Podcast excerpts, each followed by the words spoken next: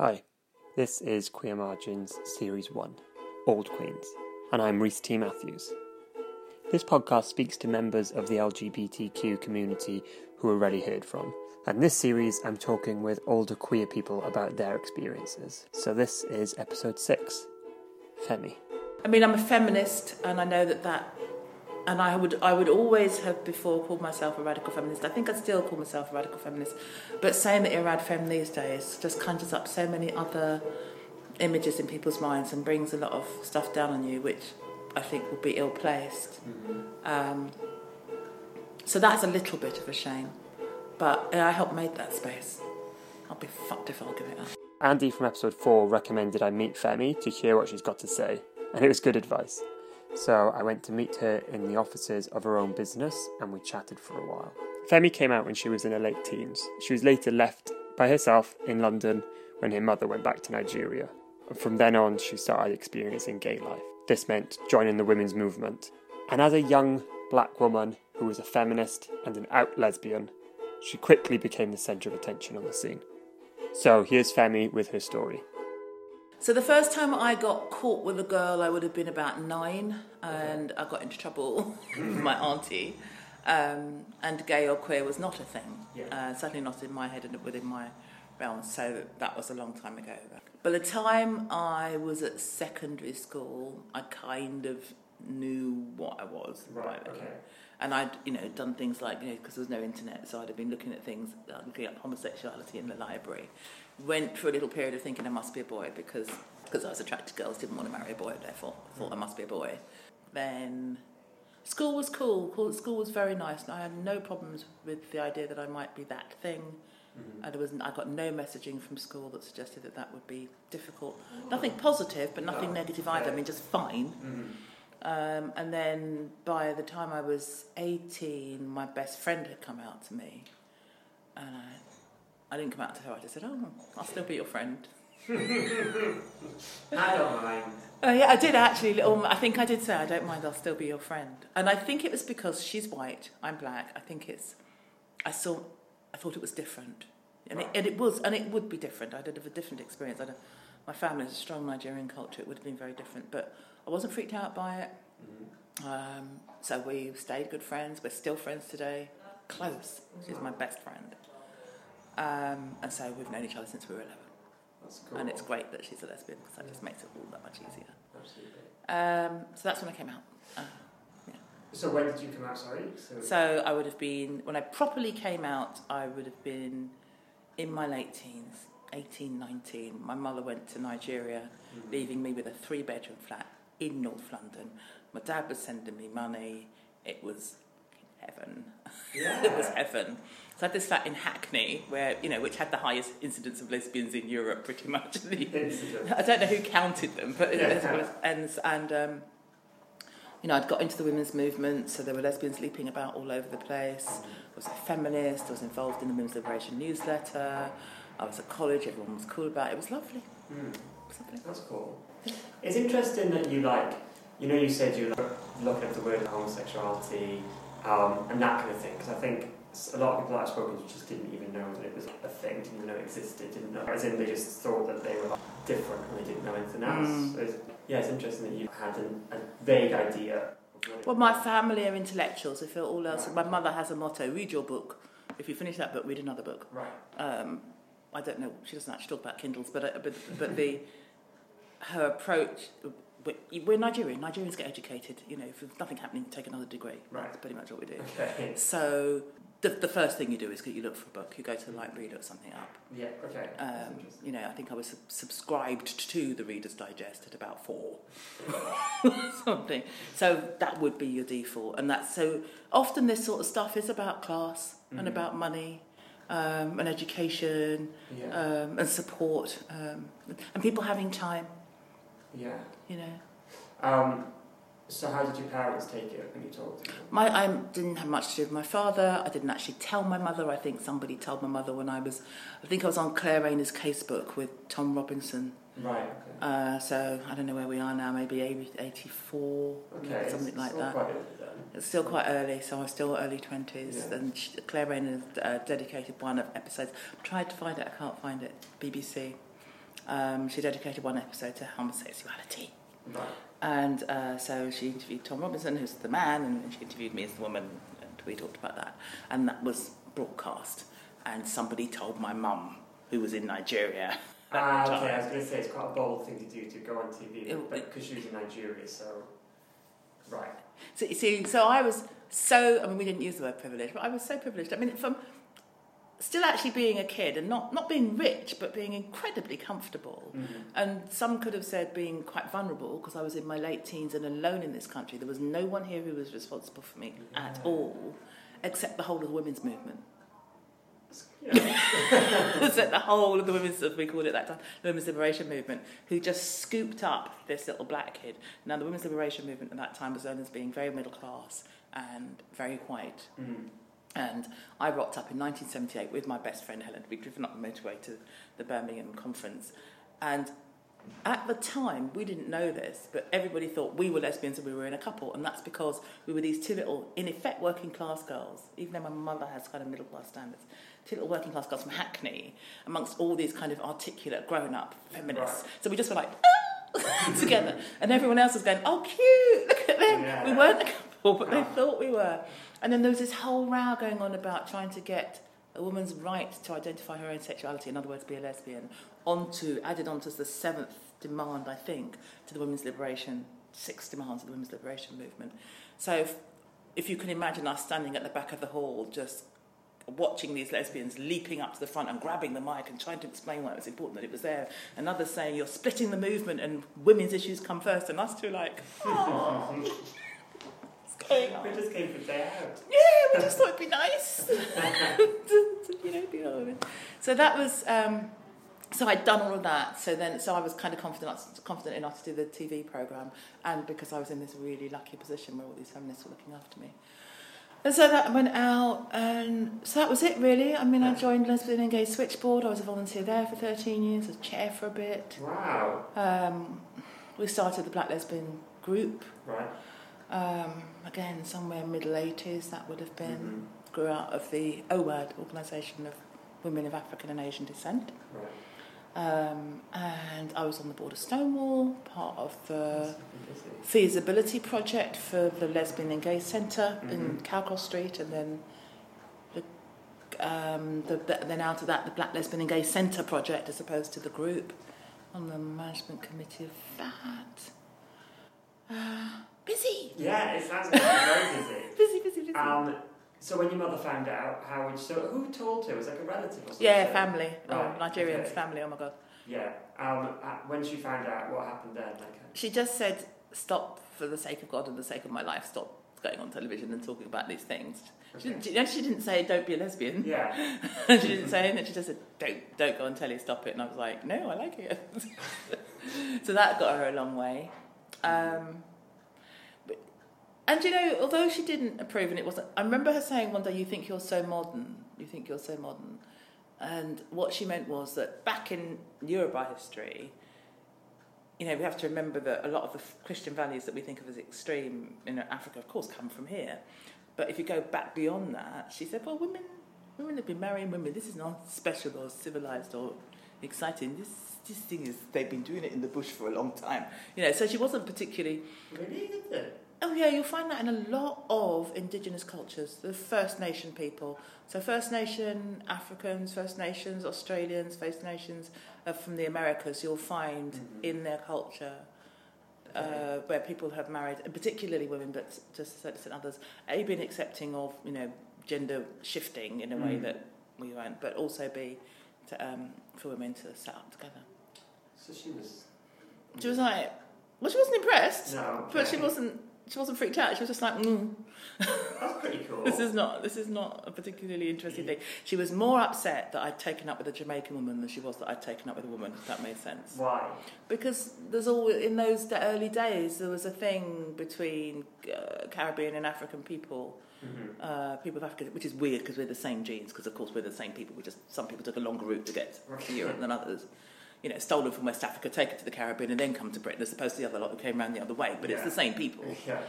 Um, but often the Caribbean people would, I think they thought they were better than the Africans. So Caribbeans would say that the Africans are not civilized because, of course, they're still so very close to the culture.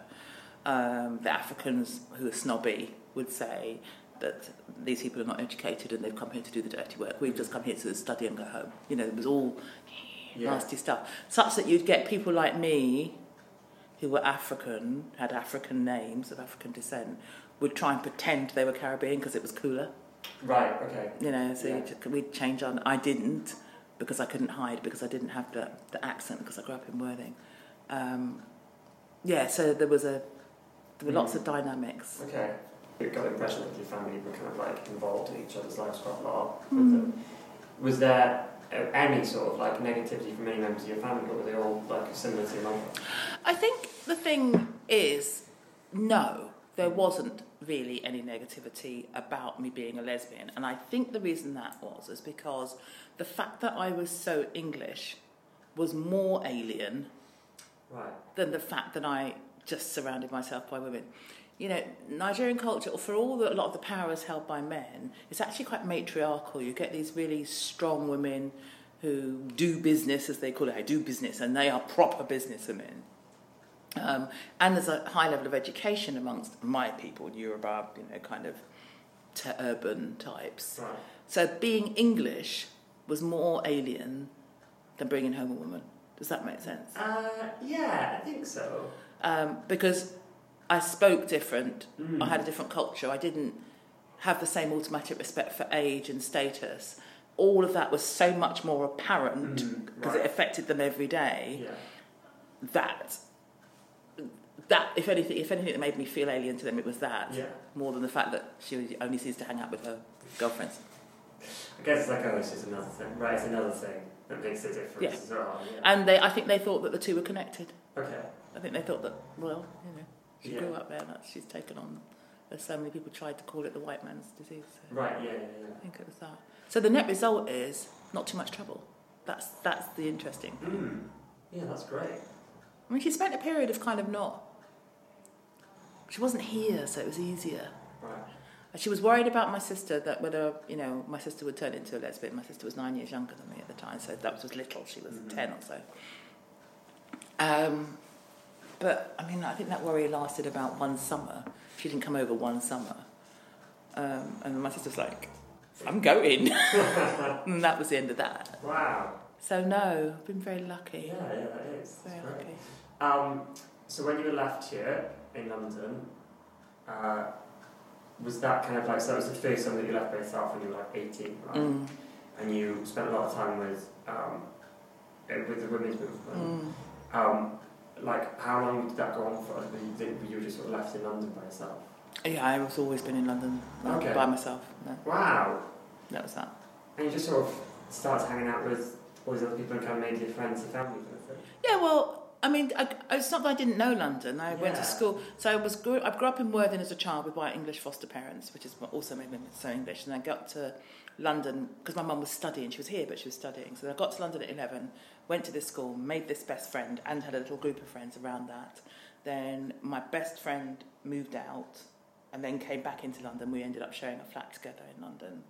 And you know, it's Hackney. It was all these different types. And there's the Black Lesbian Group, and we'd cycle. We cycled everywhere down to the Black Women Brixton Black Women's Centre. So I had all the feminists. I was involved in various groups, and then I joined Switchboard. So I had all this other lot, and then I had all these amazing, amazing. A lot of them either privileged or free mm. because you could you could decide just to go on the dole and not work for a year and put that en- energy into switchboard. All these amazing gay men, most of whom were white, but not all of them, resourceful, thought out, politically motivated people. So I had all the feminists on this side, all the gay men on this side, and there was this little young black dyke in the middle. And everyone was lovely to me. Almost everyone was lovely to me. So you know, this night would take me to Subway. Subway was this gay club where it had a back room Okay, got it. and they'd dress me up in a leather waistcoat because I was all skinny and you know shiny black and take me down to Subway or you know and then another day I'd be on a Reclaim the Night demonstration in an anti-abortion market and it was just incredible. I've not heard of Subway before. Where oh, was that? Because you're young. No, I mean, I mean like. oh, have you not? Subway? Well, it would have been in. I mean, it was central, very central London. I like to, I like to think of something like Soho or something Okay. like that. Definitely underground, hence Subway. Yeah. Um, it was went to Lisa Power. No. Did you go there with her? Yeah, she was the one who dressed me up in a waistcoat when I didn't know what I was doing. Okay. She just thought she she did get it. She'd been around gay men a lot more than me. In fact, she wasn't a feministy lesbian. She was the other kind of lesbian, Mhm. fag haggy type. Yeah. So I'd say that. But she hung around with gay men more. Um, and it was her that said, "Wear this." Oh my Buttoned God. me up, took me down. I'm like, but and and stuck a um, a little um, collecting box in my hand and said, "Go in there and collect the switchboard." And of course, I was just like this total little novelty. People gave me money. I didn't always have any trousers on to get the money out of, but those that did were quite happy to give me money. It's very sweet. A lot of people I've spoken to have worked at switchboard. Why was it so important, do you think? Well, don't forget there was no internet, Yeah. so you were all, you what you did was utterly vital. Mm.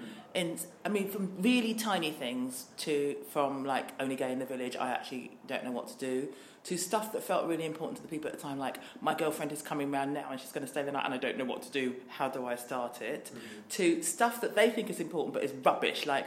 Do you put the glasses on the left or the right hand side of the table when I, that's the one I remember when I laying the table because no he's brought, he's bringing his mum round for dinner and it's really important and where do the glasses go and you rang switchboard for everything you rang switchboard when you come out of a club at three o'clock in the morning and you didn't even know how to get home because you'd got off with this guy and he'd taken you somewhere and you don't know where you are. You rang switchboard because we were there 24 hours a day. You rang switchboard for everything. You got stuck out of your flat. You'd ring switchboard and go, talk to my mum. And did you? Did that happen to you? Yeah, and you, you'd talk to their mum and go, listen, it's not that bad, don't worry. You'd ring, you know, you'd ring switchboard if you came too soon and you weren't, you know, you were embarrassed and now you're going to see this guy and you want to think about how you're not going to speak. And it doesn't matter if a lesbian picks up the phone, she has to say, listen, when you get close to it, what you have to think about is no, no, no, so you don't come to. We had to be able to do all of it yeah. and we were utterly, utterly vital. 24 7. Mhm. That phone rang all the time. If you wanted a wee, you took the phone off the hook because it was the only way that a call wouldn't come through. It was invigorating. You knew that you, it was needed. It was, it gave you an immediate uh, social group, of course, and a support network if you needed that as well.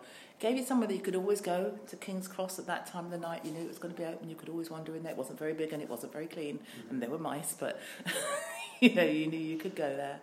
Um, so if it worked for you, Yeah. It was an incredible thing. And did it take a lot of time as well? Like, It didn't have to. I mean, it did for me. yeah, yeah. Uh, a couple of my lovers, my long-term lovers, I met at Switchboard because I lived and breathed it. So yeah, uh, but it didn't have to. You just had to do a shift once a fortnight Mm. um, and a night shift once a month, and so you could do as little as ten hours a month. Uh, and you mentioned the club subway. What other did you go out? Was it like a lot of nightlife for you? Yeah. Yeah. What was what was your favourite place? Well, the thing for me is remember I come from these two places, which Mhm. is women's liberation, almost separatist at points, and then this other thing where I'm buoyed up, skilled, supported by a largely white gay male coterie. So I've got these two different things. So that meant that I went to Heaven and I went to Bang, which was just down here. Bangs was Mhm. great. Um, uh, and yeah, a lot, a lot of the drinking clubs, the little tiny ones, the Toucan and Jonathan's, the little ones upstairs Okay. uh, whereas a lot of rent um, at that time, but I don't know, I knew them and I knew the guys, so I'd hang there. And then um, this whole other feminist stuff, so the Carved Red Lion uh, in Islington, Rackets, um, and just all sorts of places down in South London, that around South London Women's Centre. And for the black women, there was a lot of blues, we had a lot of parties in people's houses because, you know, we had less money than the gay men, that people weren't you know, trying to get there wasn't a pink pound associated with the gay black women, so we had this whole Mhm. other scene going on over there. So it was really yeah. There was, so there was a lot of clubbing and a lot of demonstrating, a hell of a lot of marching. There wasn't just pride; there was lesbian strength, Mhm. and of course I was politically motivated. So whatever else was going on would be out yeah. Doing that as well. Ideally, bringing the, the lesbian and gay banner. So that means supporting, um, you know, lesbians and gays uh, support the minors, or as I say, abortion rights, Mhm. or all that sort of thing. That's cool. Yeah, lived and breathed it. Um, do you still go to those sorts of pri- like events and marches and prides and that? I, I think I've only missed about three prides in my life. Okay, so Um, and I think one of the ones I missed, I went on the New York Pride, and one year I was in Mardi Gras instead in Australia. yeah. So yeah, I'm up now. up there. Mhm. Uh, and now you have to go to Black Pride. It's exhausting, you've no idea. so there's all of that. Still doing that. Um, and I and I still vol- I've I've been a volunteer for all of my adult life. Okay. Most of that time for LGBT. Well, it was LGB, of course, at Mhm. the time, or lesbian and gay, we used to say. Most of the time for those organisations. For the last five or six years, I've been the chair of um, Women's Aid, which is the national domestic, domestic violence charity. Mhm. Um, and that's because I get a lot of satisfaction around the LGB stuff um, through the work I do here. Um, so you did you go to Pride this year, for example, Pride? Because some people I've spoken to, like they're not interested in those kind of events anymore. I think it's too commercialised. What are your thoughts on that? I think they're ungrateful wretches. I work my butt off to get those companies to, to, to send, to sponsor Pride, to send things to Pride.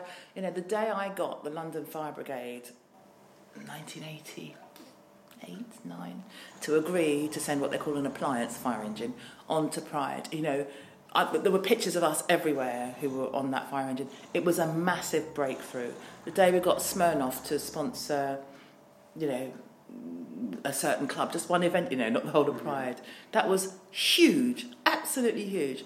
And, and Stonewall and agencies like my own have worked tirelessly year after year to get these companies to create spaces where we can be ourselves and bring our whole selves to work, right? Um, and then we say, show that you're committed, rock up, go to Pride, show the community there's a place for you to be. We do all of that, and then you lot go, mm. What's the matter with you? Do you know what that took? Do you know how hard we worked to make that happen? Fucking smile and get in there and dance to the music and get on the floats. Just no time for it at all. So you still feel still feel welcome, like you're part of like the gay scene then as well. Because um, it's nice actually to see so many black people now at Pride, and I get a, a, a, a real joy out of going to Black Pride. I'm a bit old for it, but Okay. get a real joy from that. Um, I have no problem about. I mean, I'm a feminist, and I know that that. And I would, I would always have before called myself a radical feminist. I think I still call myself a radical feminist, but saying that you're a rad fem these days just conjures up so many other images in people's minds and brings a lot of stuff down on you, which I think would be ill placed. Mhm. Um, so that's a little bit of a shame, but I helped make that space. I'll be fucked if I'll give it up.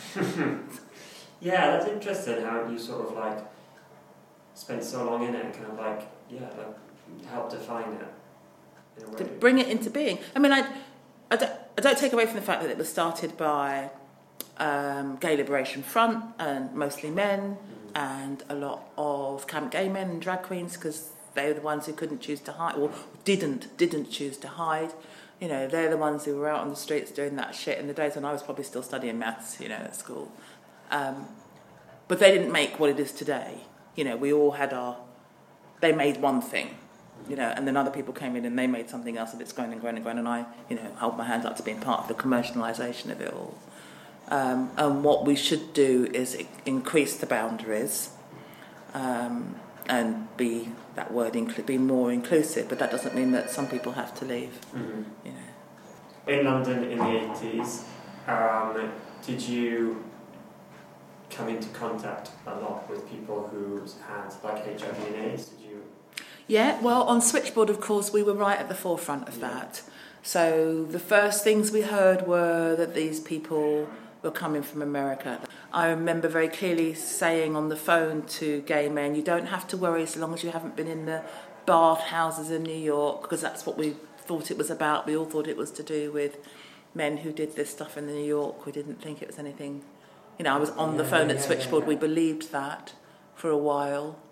Um, and then uh, obviously after a while, and then we thought it was connected to poppers. We were saying, don't you know, don't do poppers. There's a real correlation between men who do poppers and men who are. Uh, we didn't. It was H. What did we call it? We didn't call it um, HIV, human immunodeficiency virus. Yeah, uh, HTLV three. That's it. And um, yeah, we were saying, you know, it's connected to poppers. It must kind of su- suppress your immune system because, of course, it was connected to the lifestyle. You know that thing about correlation but not causal. Um, my, I think my trainee on Switchboard. I hope I haven't got that mad in my mind. I think my trainee on Switchboard was a guy called Tony Whitehead. I um I spoke to him yesterday. Oh, okay. Yeah. Um, so we were there right at the beginning and all of that. I was answering the phones to gay men. I've always felt a, a real sense of responsibility around that, you know, just feeling a need to be part of the community and being part of the interventions around it. And, you know, we lost our friends. Yeah. You know, we lost, you know, Mark Ashton and I walked together with Jimmy Somerville into County Hall to, you know, be part of the meeting to talk about the feasibility of the Le- Lesbian and Gay Centre. You know, those people were, yeah, they're, they're people that made me. So that was a really difficult time. I just find it so difficult to imagine like what it must have been like at the time, and like, I, like yeah. It felt like we were under attack, and it was very odd because, again, that was another thing that kind of, for a while, threatened to put us, make a split between lesbians and gay men because lesbians weren't affected by it. And then there was a very odd thing about some lesbians trying to, sh- you know, going, we're, we're at risk of HIV too, and um, there were dental dams everywhere, and these bits of square that you're supposed to put over the bollocks. Given the choice, would you um, choose to be straight? No, No. No. So uh, somebody told me once, and I'm just going to pinch this. She said um, that she went to her doctor and she told her doctor that she was a smoking, heavy smoking, heavy drinking, heavy clubbing lesbian, and her doctor said, "Well, you've made one positive lifestyle choice at least."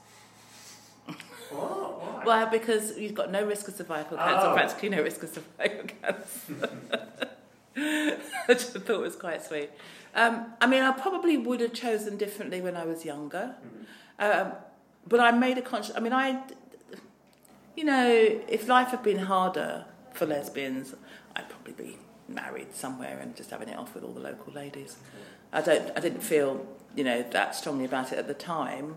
Um, but I made a conscious decision to make, to live a lesbian lifestyle, and yeah, I wouldn't swap that. Given what you you experience and what you know about life today, would you swap your experiences and swap your time spent being sort of in your twenties and get like lesbian when you were for being in your twenties and lesbian now? No, I don't think I would. I think it's possible to be lonelier, lonelier. Given who I am, mm-hmm. I would have been lonelier now, possibly than then. Why? Well, because I was, because I just was this novel little thing. You know, I was like the little puppy in the room that oh. everybody wanted to stroke. Everybody was lovely to me. I was, whereas now I wouldn't be special at all. You know, there's lesbians everywhere, young ones, black ones, whatever. Mm-hmm. Find a young black lesbian in 1983 that's out and on the scene and wandering around the clubs and whatever. No, no, no, Yeah, no. you made no, yourself no. a prized possession. Well, they did it. Yeah. You know, I'd walk in, they'd be like, "Hi, you?" know, I got got onto the Stonewall Management Committee in my early twenties. What did I know? Fuck all. I, no, I didn't know a thing. They just let me on, and I learned. I learned Yeah. a lot from them, and. You know, the fact that I can run my business now, I put down to a guy called Michael Derrick, who used to be chair of uh, Switchboard, who taught me to chair. To put down to Andy Piccos, who got me onto Switchboard, which gave me loads of skills. I put down to too many women to name in the women's movement, but all the women who were in my consciousness raising group who spent time with me and helped me develop my confidence and skills and my ability to debate and persuade people. Um, and if there had been more like me around, I'm not sure they would have invested in me in the same way. Is there anything um, that you'd like young queer people to know? Um, well, I heard this campaign going about it gets better, it, it gets better. Um, and I think that is true because you get tougher and stronger and your resilience grows, and so you are more able to cope. But more than that, I'd say that if you on if people aren't accepting you for what you are, find different people. Don't even waste your time and energy trying to persuade them because there are other people that will accept you and will support you to be everything that you can be. So don't don't invest in them if they're not prepared to invest in you. It was great talking to Femi and hearing her take on queer issues from her life, and I'm so grateful she could find the time to chat to me. Uh, Femi's episode is shorter than most because we had to find a window of time that fitted with a very busy schedule. Given more time, I could have talked to Femi about her stories for hours. Having said that, I'm really pleased that so many of her experiences were so positive, and it was great to hear that. I hope you enjoyed this episode, and if you did, then please subscribe, rate, and review the podcast on iTunes. And you can also follow on Instagram, which is at Queer Margins. Thanks so much for listening. Hey, you, podcast listener. Yeah. Hey, listen up Hey, shut up! I know you're looking for new things to binge. and purge. Gayish is about gay stereotypes. We've talked about depression, drag queens, uh, Butt stuff. fisting. Animals. Fisting and animals are two different episodes, just to clarify. You can find us on iTunes or wherever podcasts are given away for free. Tell your mom. She's probably gay.